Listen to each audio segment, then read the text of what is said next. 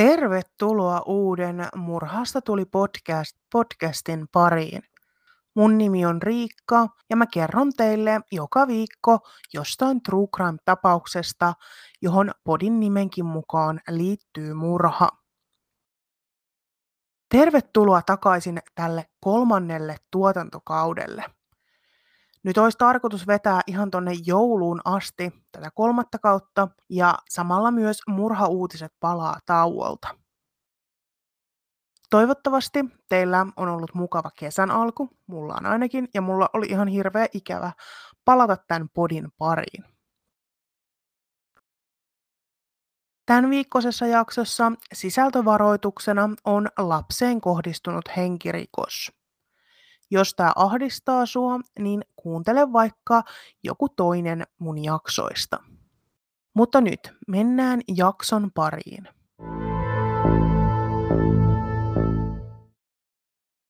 Näin kolmannen kauden aluksi hypätään heti syvään päähän ja tapaukseen, joka on omasta mielestäni ihan äärimmäisen surullinen ja kamala.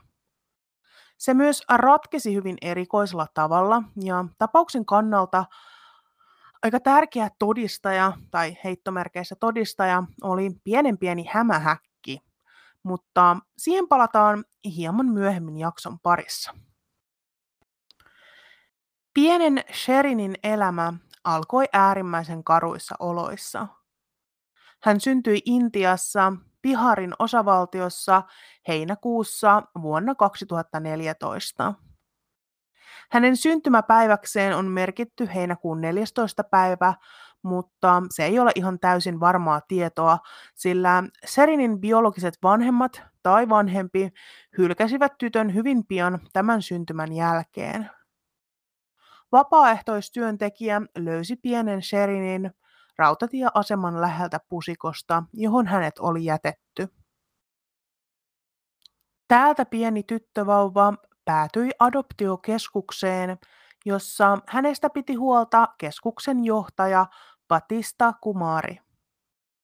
Keskuksessa lapselle annettiin nimeksi Sarasvati Kumari, sillä kukaan ei tiennyt lapsen biologisten vanhempien nimiä tai minkä nimen he olivat lapselleen antaneet, jos olivat sellaista edes tehneet.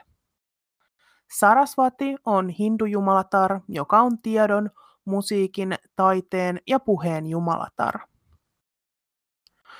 Vuonna 2016 Serinin onni tuntui kääntyvän ja intialaistaustainen pariskunta Yhdysvalloista oli kiinnostunut adoptoimaan hänet. Pari ei puhunut ollenkaan hindiä, joka oli ainoa kieli, mitä Sherin puhui tai ymmärsi, mutta se ei haitannut. Adoptiokeskuksen johtaja oli hieman varuillaan, mutta pariskunta piti jatkuvasti yhteyttä Seriniin tämän ensitapaamisen jälkeen ja vaikutti siltä, että tytöllä olisi mahdollisuus parempaan elämään Yhdysvalloissa. Pariskunta, joka halusi adoptoida Sherinin, oli Siri ja Wesley Matthews. Molemmat olivat intialaista taustaa ja heillä oli noin vuoden Sherinia vanhempi tytär itsellään. Pari asui Richardsonin kaupungissa Teksasissa. He päätyivät adoptoimaan pienen Sarasvatin heinäkuun 18. päivä vuonna 2016 ja hän sai uuden nimen. Sherin Susan Matthews. Sherin oli äärimmäisen pienikokoinen ikäisekseen. Hänellä oli myös vaikeuksia liikkua ikäisensä tavoin ja vanhempien mukaan myös ongelmia ruoan kanssa. Heidän mukaansa tyttö oli ollut erittäin aliravittu Intiassa ja oli sitten tottunut syömään vain jonkinlaista riisiä ja sitten tämmöistä kahvikermaa.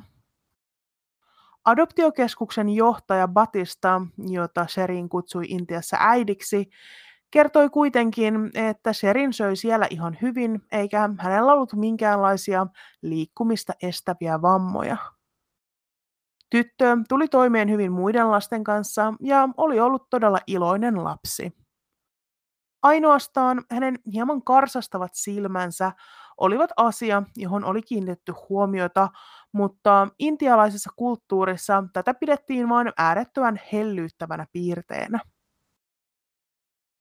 Vanhemmat aloittivat erilaiset toimintaterapiat vuoden 2016 lopussa ja 2017 alussa. Sherin päätyi puheterapiaan, fysioterapiaan sekä tällaiseen syömisterapiaan, jos se nyt on oikea termi. Vanhempien mukaan tyttö söi hyvin vähän ja hänellä oli vaikeuksia syödä erilaisia ruokia. Täällä terapiassa opeteltiin sitten syömään ruokia, joilla oli vähän erilaisia tekstuureja, ja he myös tutkivat Sherinin suun, eikä tytöllä löytynyt rakenteellisesti mitään vikaa suussa, joka olisi vaikuttanut tähän syömiseen. Kevään 2017 myötä Sherin menestyi täällä terapioissa ja merkkipaalut täyttyivät hyvin nopeasti, kun tyttö edistyi. Liikkuminen muuttui nopeasti ikäisen tasolle ja terapian loppuvaiheessa lokakuussa 2017 tyttö oli kaikin puolin onnistunut saavuttamaan kaikki tavoitteensa. Sherin oli tässä vaiheessa noin kolmevuotias. Ainoastaan juoksu oli vielä suorittamatta, mutta fysioterapeutti uskoi senkin tapahtuvan aivan pian. Myös syömisterapeutti oli tyytyväinen Serinin kehitykseen ja puheterapiastakin tyttö oli jo valmistunut.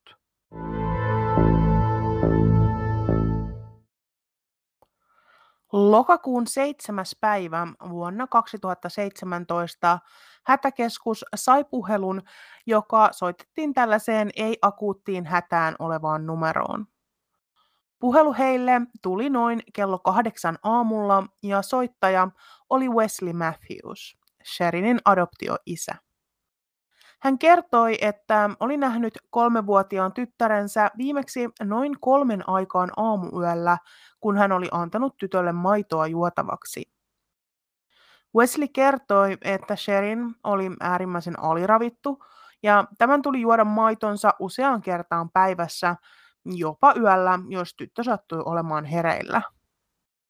Sherin ei ollut kuitenkaan suostunut juomaan tätä maitoaan, joten rangaistukseksi tästä Wesley kertoi vieneensä tytön ulos täältä talosta seisomaan puun juurelle, joka oli heidän takapihallaan tai sen välittömässä läheisyydessä, ja hän käski tyttöä juomaan maitonsa, jonka jälkeen tämä pääsisi takaisin sisälle. Mies itse meni taloon ja alkoi tehdä kotitöitä. Hän muun muassa tiskasi astioita. Kun hän meni takaisin katsomaan tyttöä noin 15 minuutin kuluttua, ei Seriniä näkynyt missään. Tämä ei jostain syystä huolestuttanut miestä vielä, vaan hän palasi takaisin taloon sisälle ja mietti, mitä tehdä samalla, kun hän latasi pyykinpesukoneen täyteen vaatteita. Vasta noin viisi tuntia kolmevuotiaan tyttärensä katoamisen jälkeen Wesley päätyi soittamaan apua. Hän ei toki soittanut hätänumeroon, vaan tosiaan tämmöiseen jonkinlaiseen ei-akuuttiin hätään tarkoitettuun numeroon. Siellä hän kertoi hyvin rauhallisella äänellä, että hänen kolmevuotias tyttärensä oli kadonnut. Ensimmäisenä paikalla oli Richardsonin poliisin etsivä Victor Diaz. Jo matkalla Matthewsien kotiin alkoivat hälytyskellot soida miehen päässä. Miksi puhelua viranomaisille oli odotettu niin kauan?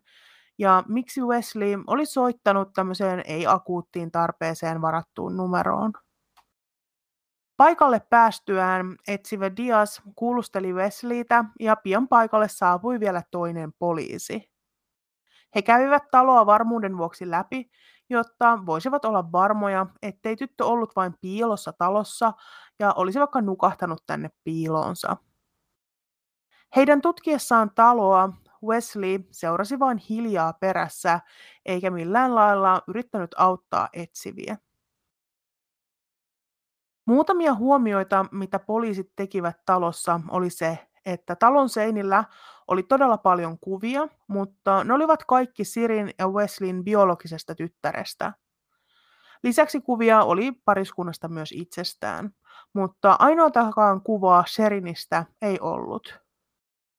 Tyttö oli tässä vaiheessa asunut Matthewsien luona hieman yli vuoden. Tuntui siltä, että perheessä ei asunut kuin yksi lapsi.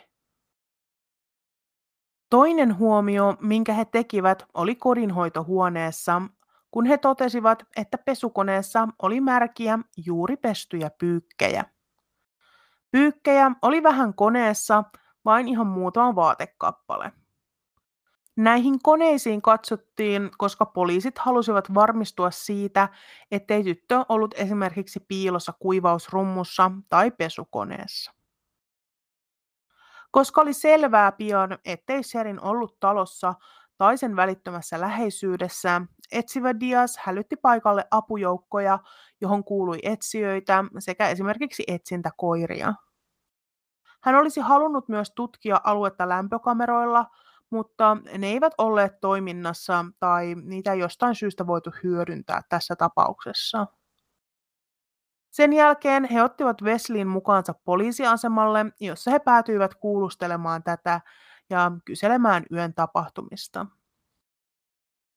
Kuulusteluissa Wesleylle luettiin hänen oikeutensa ja hän alkoi kertomaan, miten Sherin ei suostunut juomaan maitoaan.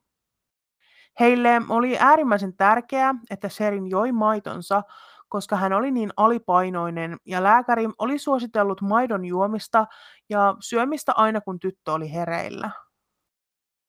Wesley myös kertoi, että heidän takapihansa läheisyydessä oli ollut kojootteja muutamia viikkoja aiemmin, mutta että hän ei pelännyt kuitenkaan jättää tätä kolmevuotiasta taaperoaan ulos yksin keskellä yötä. Kun hän huomasi tyttärensä kadonneen, hän etsi tätä hetken aikaa ulkoa ja sisältä ja omien sanojensa mukaan hieman yli tunnin kuluttua, noin 15 yli neljä, hän alkoi vasta huolestua ja herätti vaimonsakin pian tämän jälkeen. Tähän ei oikein saanut ihan tarkkaa aikaa, koska tämä Siri-vaimo herätettiin.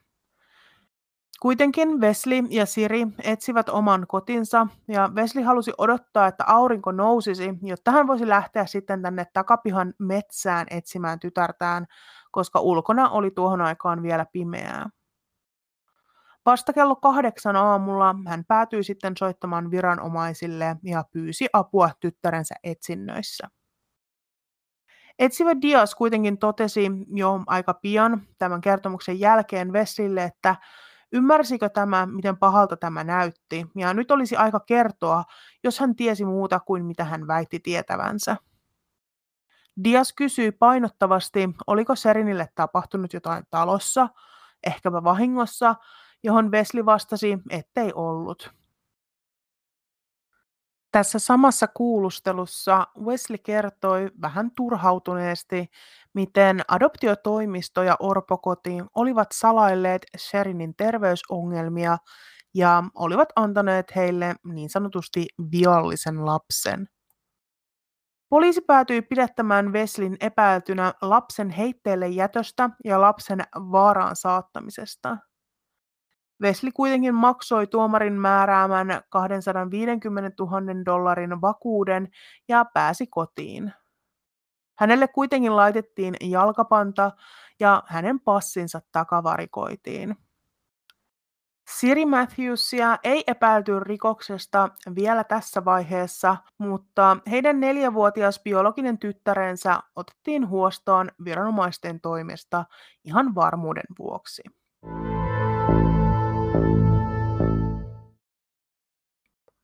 Pian myös FBI liittyi tapauksen tutkintaan, koska Richardsonin poliisilla ei ollut tarvittavia resursseja itsellään. Satoja ihmisiä käytti satoja tunteja etsiessään pientä Sheriniä.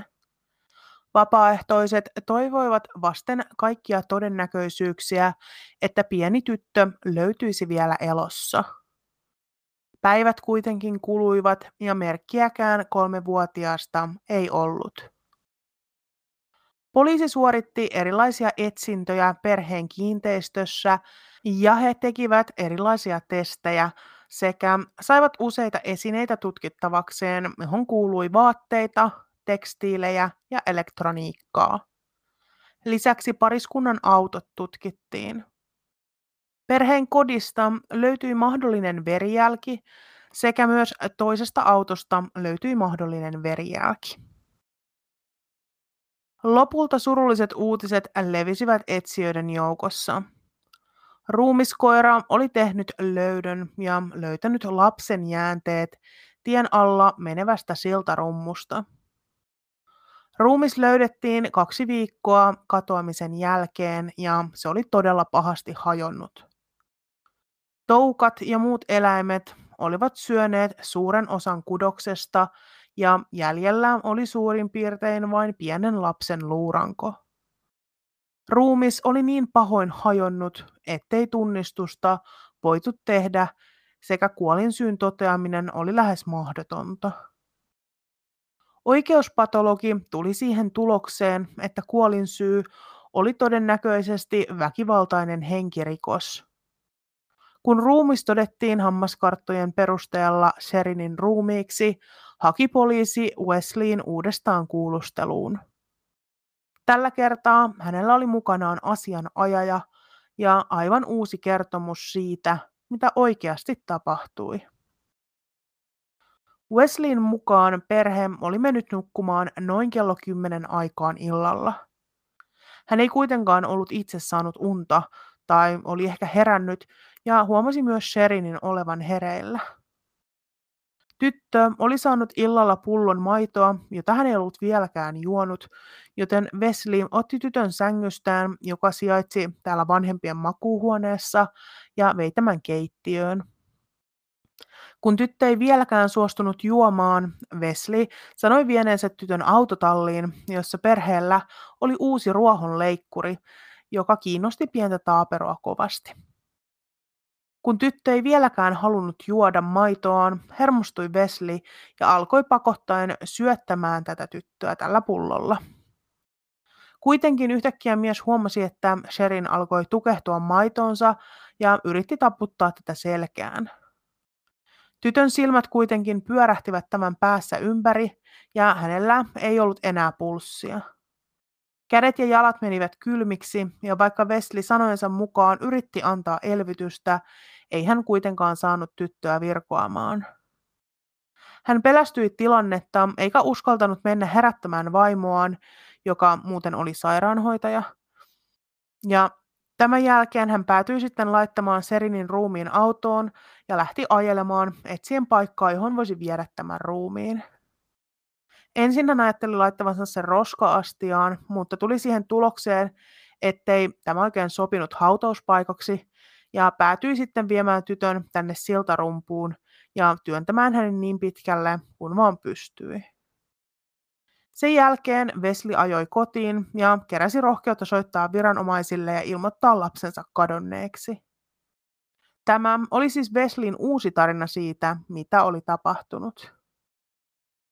Poliisi ei voinut tässä vaiheessa todistaa, että lapsi oli murhattu ihan vain tämän ruumiin kunnon perusteella, vaikka he sitä epäilivätkin. Erilaiset todisteet kuitenkin kertoivat hieman sitä, mitä kaikkea Serin oli saanut kestää adoptiovanhempiensa toimesta. Käydään läpi hieman näitä todisteita, joita poliisi ja FBI onnistuivat saamaan kasaan. Aiemmin samana vuonna maaliskuussa 2017 Sherin vietiin lääkäriin, koska Siri oli huomannut tyttärensä olkapäässä jonkinlaista turvotusta ja tulehdusta. Sherinille tehtiin röntgenkuvaus, jossa huomattiin murtumia tytön olkapäässä ja olkapään ihossa oli jonkinlainen ihotulehdus. Lisäksi röntgenkuvista paljastui aiempi vamma ja se oli murtuma tytön jalassa. Siri kertoi, että tyttö oli kaatunut ollessaan liukumäessä ja hän oli sitten tarttunut Serinistä kiinni vähän niin kuin kädestä, jolloin käsi oli ilmeisesti vääntynyt ja murtuma oli sattunut. Lääkäri kuitenkin piti selitystä erittäin epätodennäköisenä ja hän oli myös todella huolissaan Serinin painosta. Sherin oli painanut vain reilut seitsemän kiloa, kun hänet adoptoitiin, ja hän oli marraskuuhun 2017 mennessä onnistunut kerryttämään vain noin kaksi kiloa painoa. Vertailuna tähän, että Serinin olisi pitänyt painaa jopa pienikokoiseksi tytöksi noin 11 kiloa ollakseen niin sanotusti normaalipainoinen. Lääkäri päätyi ilmoittamaan sekä tästä murtumasta että lapsen painosta lastensuojeluviranomaisille. Lastensuojelu ei kuitenkaan huomannut mitään, mikä osoittaisi, että tyttöä olisi kohdeltu kaltoin Matthewsien perheessä. Kuitenkin kevään 2017 aikana Sherin oli kärsinyt useista murtumista, joista muutamia olivat reisiluu, kahdesta kohtaa murtunut olkapää, ilmeisesti kahdella eri kertaa, sääriluu ja kyynärpää. Serinin kuolemaa vastaavana iltana perhe oli mennyt syömään ravintolaan. Tämä ei sinänsä ole mitenkään ihmeellistä, monet perheet käyvät ravintolassa perjantai-iltana, mutta se, että tänne ravintolaan menivät vain Siri, Wesley ja heidän biologinen tyttärensä. Kolmevuotias Sherin jätettiin yksin kotiin. Kuiteista ja tarjoilijan todistuksesta selvisi, että perhe ei myöskään vienyt kotiin tätä ruokaa mukanaan tälle toiselle tyttärelleen, vaan vain tämä biologinen tytär sai lasten aterian täällä ravintolassa. Siri Matthews sai sitten syytteen myöhemmin lapsen heitteelle jätöstä tästä hyvästä. Sitten mennään tähän kaikista mielenkiintoisimpaan todisteeseen, ainakin mun mielestä.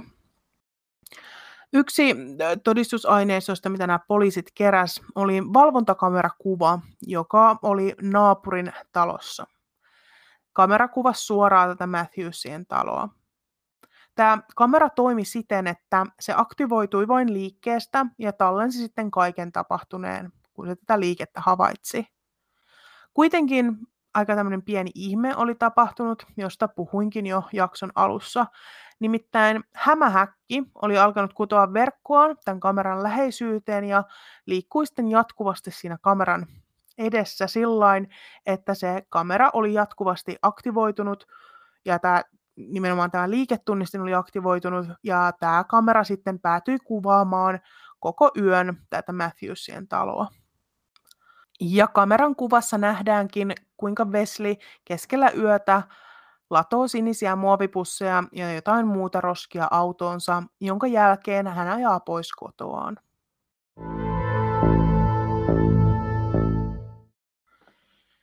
Tammikuun 12. päivää vuonna 2018 suuri valamiehistö päätti syyttää Wesley Matthewsia murhasta sekä todisteiden piilottelusta.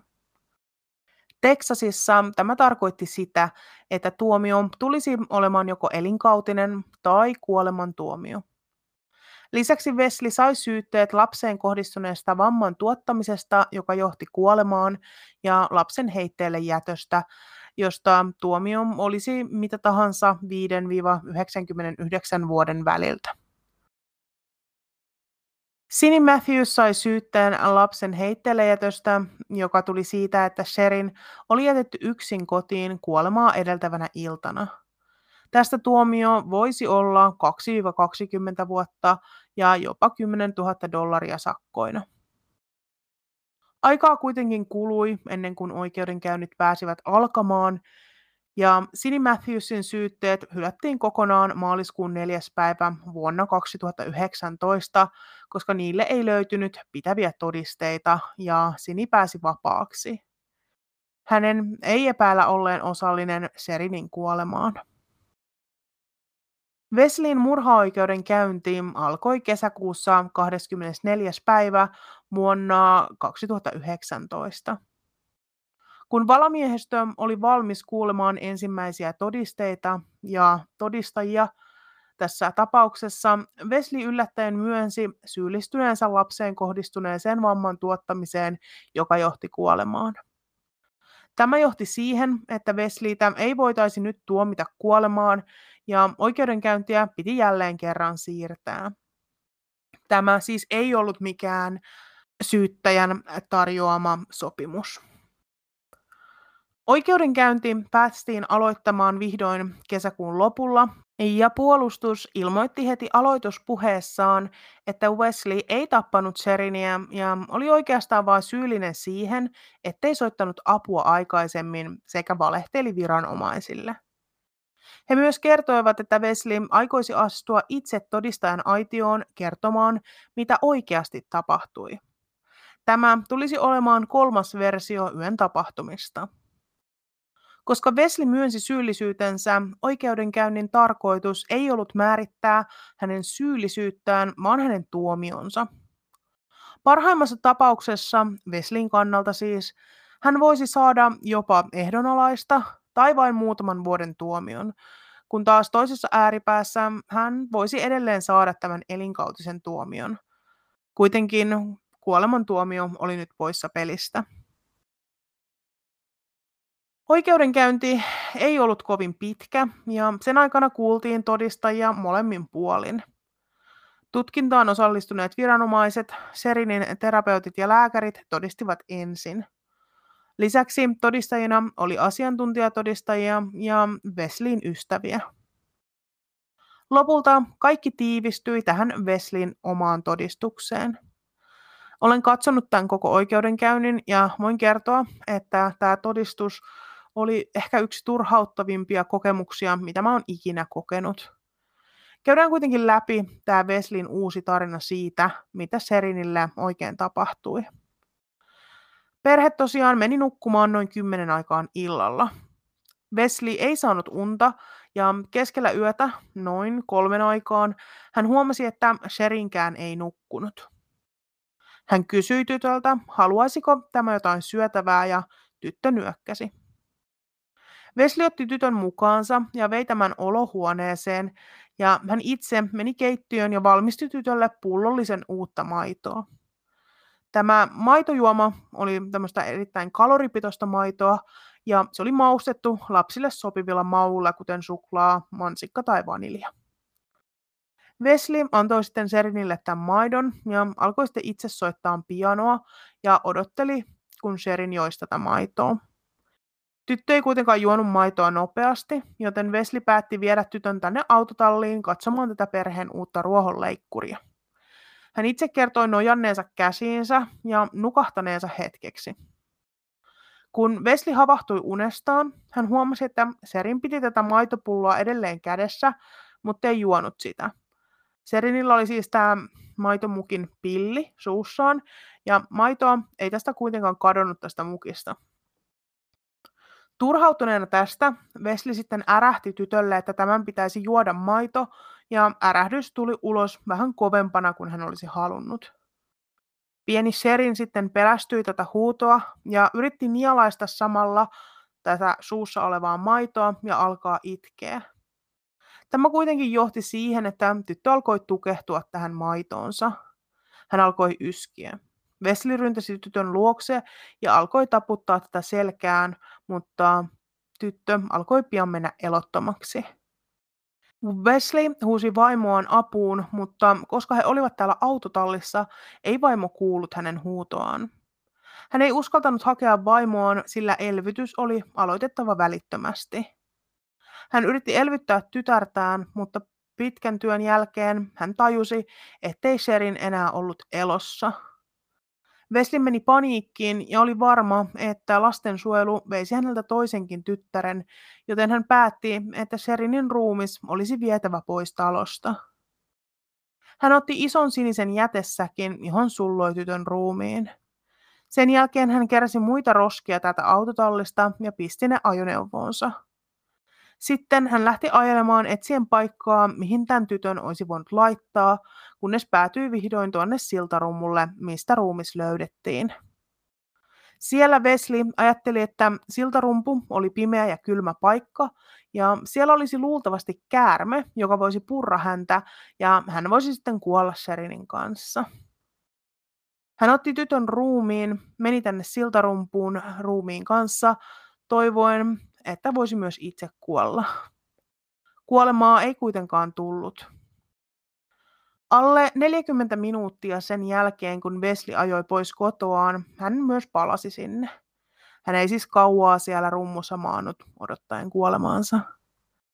Kotona hän sitten pesi omat vaatteensa ja odotti, että vaimo heräisi.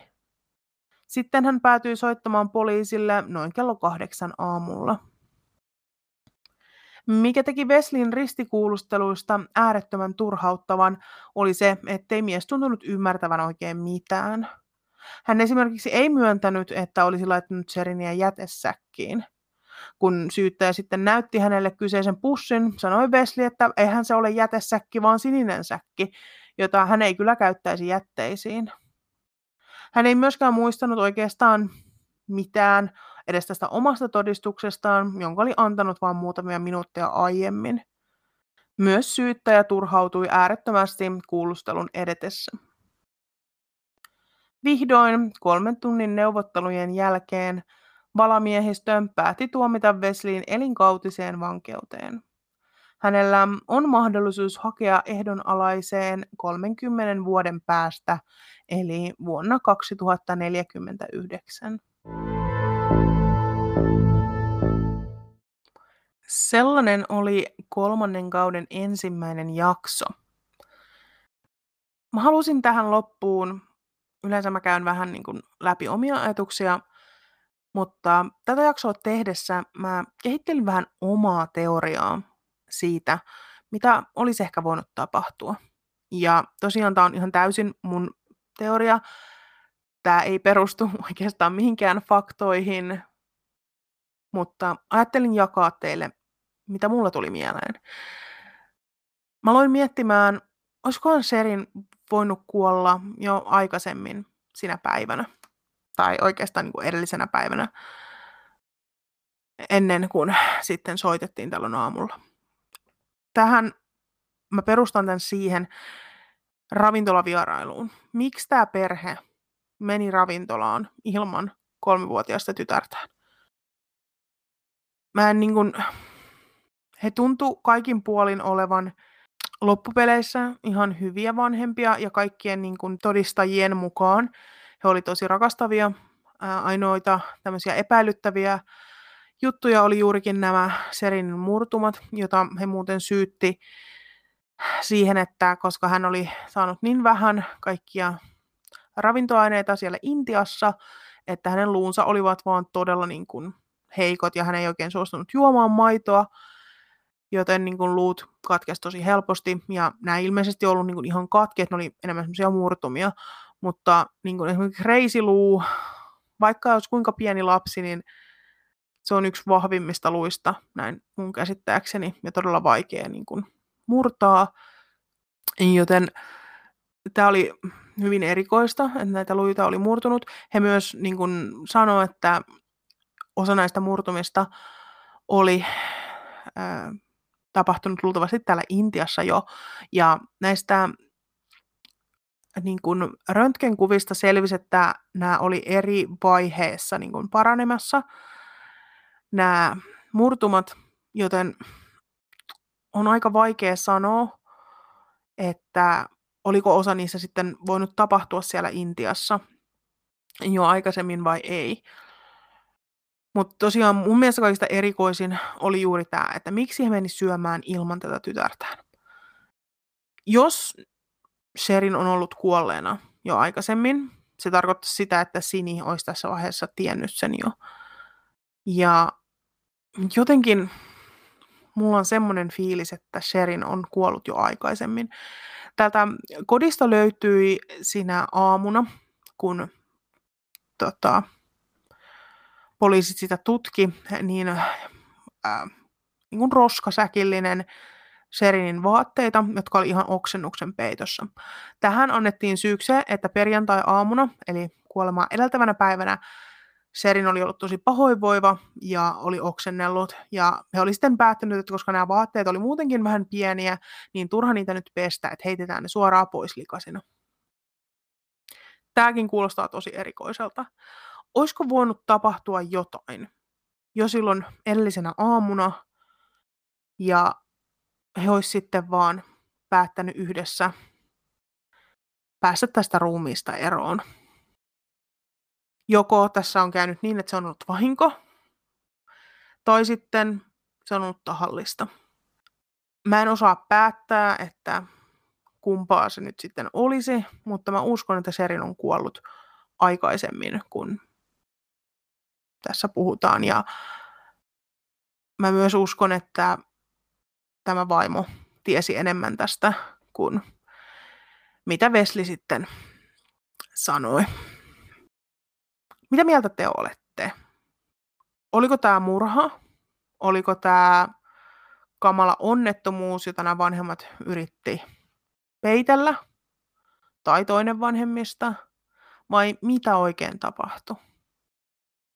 Joka tapauksessa pieni Sherin menetti henkensä aivan liian nuorena sellaisten ihmisten käsissä, jotka eivät osanneet pitää hänestä huolta. Tulkaa kertomaan mulle vaikka Instagramin puolella, että murhasta tuli podcast, tai sitten juttuvinkkilinkin kautta voi antaa palautetta, joka löytyy tämän jakson kuvauksesta, tai sitten ihan sähköpostilla murhasta tuli podcast at gmail.com. Perjantaina palataan murhauutisten yhteydessä ja ensi viikolla jostain murhasta tulee taas podcast. Mun puolesta moi moi!